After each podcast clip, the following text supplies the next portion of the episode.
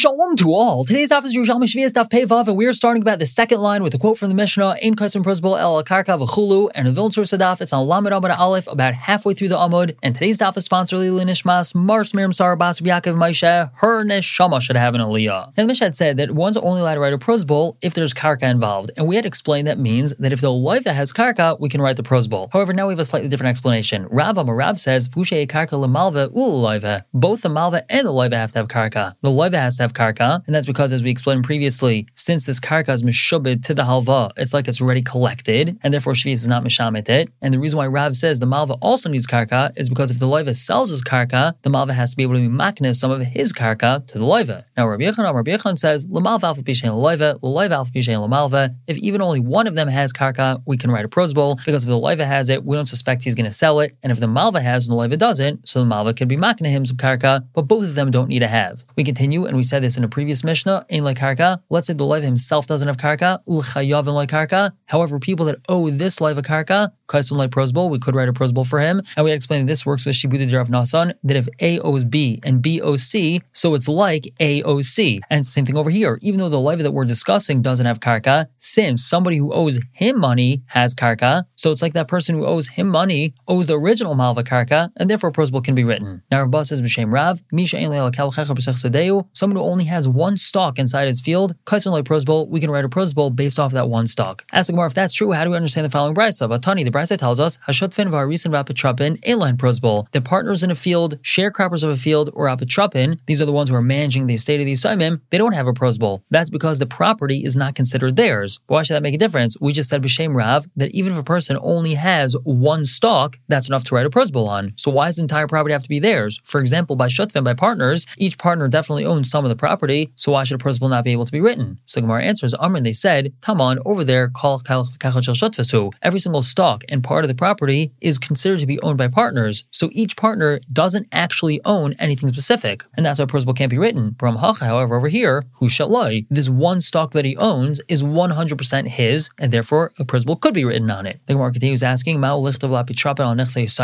we allowed to write a prosbol for an apitrapis based off the nechasim of the Yisaimim? Now, when the Mishnah mentioned apitrapin and Yisaimin, was referring to the opposite scenario where the apitrapis borrowed money for the Yisaimim, and the Yisaimim do not have property, but the apitrapis does have property, so a prosbol is allowed to be written. Hmm. Whereas over here, we're referring to the apitrapis borrowing money, and the apitrapis himself does not have property, but the Yisaimim do have property. Are we allowed to write a prosbol based off of the Yisaimim's property? So Gemara answers in Shmim and Adal is from the following: We're allowed to write a prosbol for a man based off of the nechasim of his wife, even though he doesn't own this property. It's his wife's nechse molog. Since he's considered the apitrapis, the manager of his wife's property, we're allowed to write a prosbol for him. So to over here, since the apitrapis is the manager of the Yisaimim's property, we're allowed to write a prosbol based off of the Yisaimim's property. The Gemara continues asking, Are we allowed to write a prosbol for a woman based off the nechasim that her husband owns? The Gemara answers, Nishmi'im and Adal. Let's learn from the following. We're allowed to write a prosbol for the Yisaimim based off the nechasim that the apitrapis has. And we continue to explain the Mishnah Kavaras Devarim V'chulu. And we brought him a in the Mishnah between Rabbi Lezer and the Chamim is a Kavaras Dvarim, a beehive that's on the ground, considered karka or not. And Rabbi said it is considered karka. So now we bring a source for this. Rabbi says B'Shem Rabbi Shimon Lakish. Tam Rabbi Lezer. The source of Rabbi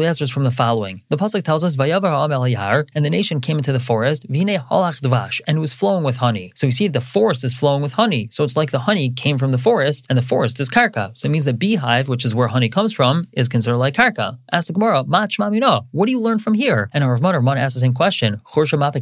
Does the forest produce honey? The forest is not producing honey. It just says that there was honey flowing in the forest, but that doesn't mean that the honey came from the forest. Now, ilu amar dvash yos. If the explanation would have been from the next pasuk that says that he dipped it in the yaras dvash, so that would have been a good explanation because yaras dvash literally means a forest of honey, showing us that honey can come from a forest, namely honey coming from beehive on the ground is considered karka. But that's not how it was explained. However, the Gemara tells us Rabbi Yisrael Rabban says b'shem Rabbi Shimon Lakish. Take out the word Amar Shama Yasa Kain. He actually heard that this is where the explanation was from. And therefore, since it's being explained from the second pasuk from the words Yaras Dvash, that tells us that since honey comes from a forest, it can be considered that honey, or a beehive that produces honey, which is on the ground, is considered mechaber karka, and therefore a prosbol can be written on it. The Gemara asks, hold on one second, manan kaimen, what are we referring to over here? We have this machlekes Rabbi and the Chachamim in regards to this beehive that's on the ground. Now, it can't be that we're referring to a beehive which is simply placed on the ground, because in that scenario, both of them would agree that this is not considered karka, it's simply a beehive placed on the ground. And remember, since we're talking about prosbol, we have to be talking about an actual piece of property, and that's because, as we've said multiple times before, when we have karka that's linked to a loan, it's considered like that loan was already collected, because karka is meshubed to the loan. But if we have a beehive on the ground, that's considered like metaltalin, and that's not meshubed to the chayv. So what are they arguing about? I will continue explaining. If we're referring to a beehive which is connected to the ground, it's cemented in kol karka. So everyone would agree, even the chachamim, that it's considered like karka because it's cemented to the ground. And